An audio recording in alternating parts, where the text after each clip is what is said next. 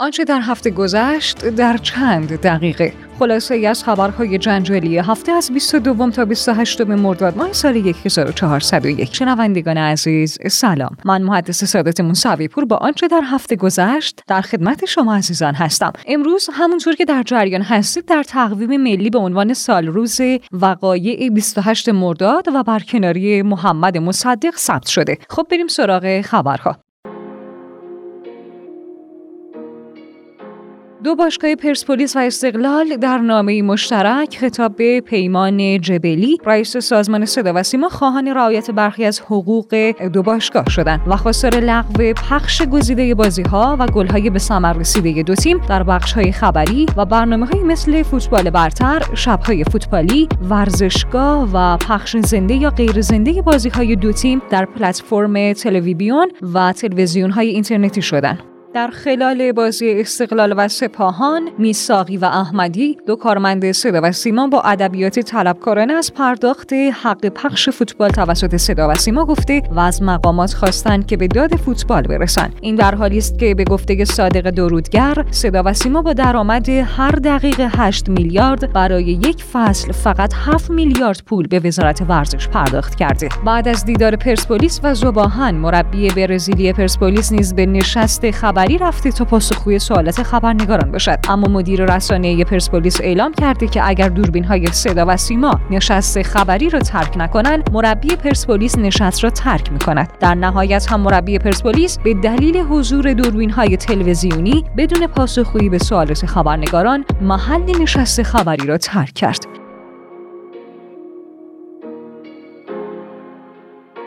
صبح روز شنبه 22 مرداد ماه دادگاه رسیدگی به اتهامات مصطفی تارزاده به ریاست قاضی ابوالقاسم صلواتی تشکیل شد. در این جلسه نماینده دادستان کیفرخواست متهم را که در 36 صفحه تنظیم شده بود و حاوی شواهد متعددی از اقدامات تارزاده علیه امنیت ملی قرائت کرد. در کیفرخواست صادره علیه تارزاده سه عنوان اتهامی از جمله اجتماع و تبانی علیه امنیت ملی با ذکر مصادیق درباره هر کدام از این عناوین اتهامی ذکر شده است. پس از قرائت کیفرخواست رئیس دادگاه از متهم خواست به سوالات مطرح شده پاسخ دهد و در خصوص اتهاماتی که با ذکر مصادیق و مستندات به وی وارد شده توضیح دهد و از خود دفاع کند که تارزاده پاسخگو نبود. پس از این قاضی با توجه به تفهیم اتهام متهم و امتناع تارزاده از پاسخگویی به سوالات دادگاه به وی فرصت دفاع آخر را داد که تارزاده مجددا سخن یا دفاعی را مطرح نکرد و در نتیجه رئیس رئیس دادگاه ختم رسیدگی را اعلام کرد تا در مهلت قانونی مقرر نسبت به صدور رأی اقدام کند.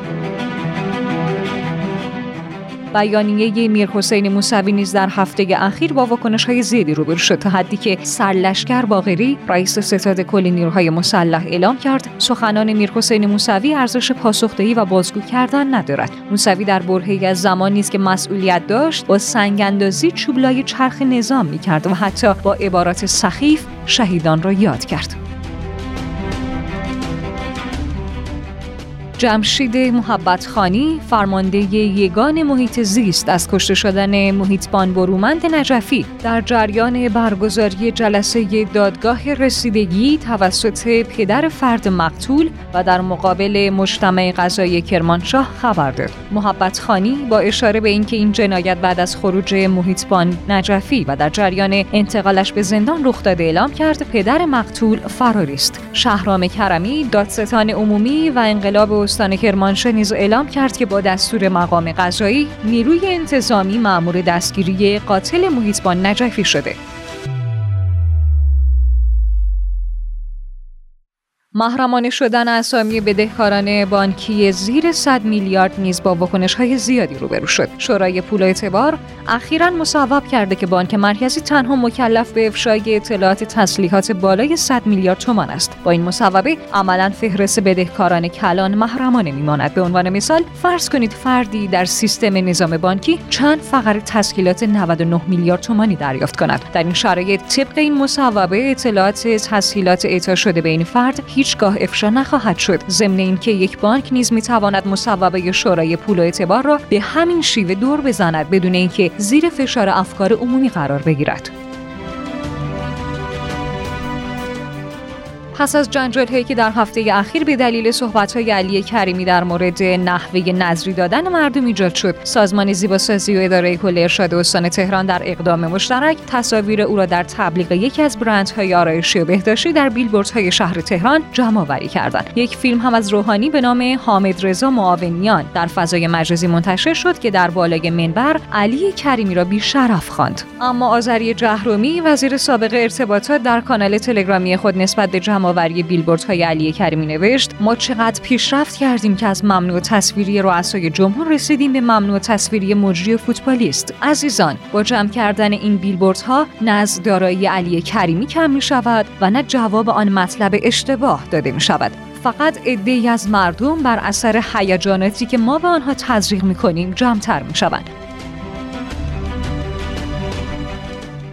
بعد از اینکه باقری اصل معاون وزیر ارتباطات اعلام کرد که کیفیت اینترنت پایین نیامده بلکه سطح توقع مردم بالا رفته عیسی زارپور وزیر ارتباطات گفت سرعت اینترنت افزایش یافته ولی میزان دقیق آن را نمی‌دانم. حالا اظهارات وزیر ارتباطات در حالی مطرح شده که کاربران در هفته های اخیر انتقادات زیادی را نسبت به کیفیت اینترنت و وجود اختلال جدی در دسترسی به شبکه‌های اجتماعی انتقادات زیادی را نسبت به کیفیت اینترنت و وجود اختلال جدی جدی در دسترسی به شبکه های اجتماعی مختلف خصوصا اینستاگرام مطرح می‌کنند آریان اقبال کارشناس حوزه فناوری اطلاعات و شبکه های کامپیوتری درباره مشکل دسترسی به اینستاگرام در ایران گفت این اختلالات عمدی است. حالا سعید پیرزاده روزنامه نگار مطرح کشورمان در رابطه با دور زدن فیلترینگ جدید ایران توسط تلگرام اعلام کرد برای ورود به تلگرام کد از طریق پیامک دریافت می‌شد و در صورت عدم دریافت پیامک گزینه تماس صوتی در دسترس بود. در حال حاضر تلگرام برای ارسال کد فقط با مخاطبان ایرانی در همان ابتدا تماس صوتی برقرار می کند آن هم با پیش شماره کشورهای مختلف. این یعنی تلگرام متوجه مسدودی پیامک در ایران شده و تماس صوتی را جایگزین کرده.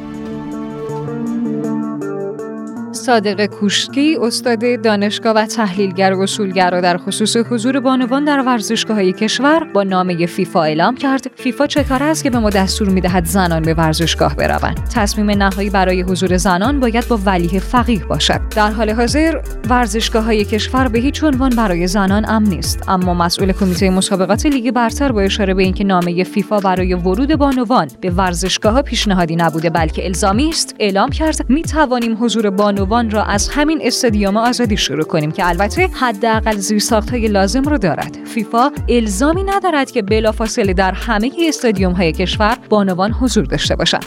همراهان گرامی تا خبرهای جنجالی بعدی در هفته آینده همه شما رو به خدای بزرگ میسپارم. خدای یار نگهدارتون.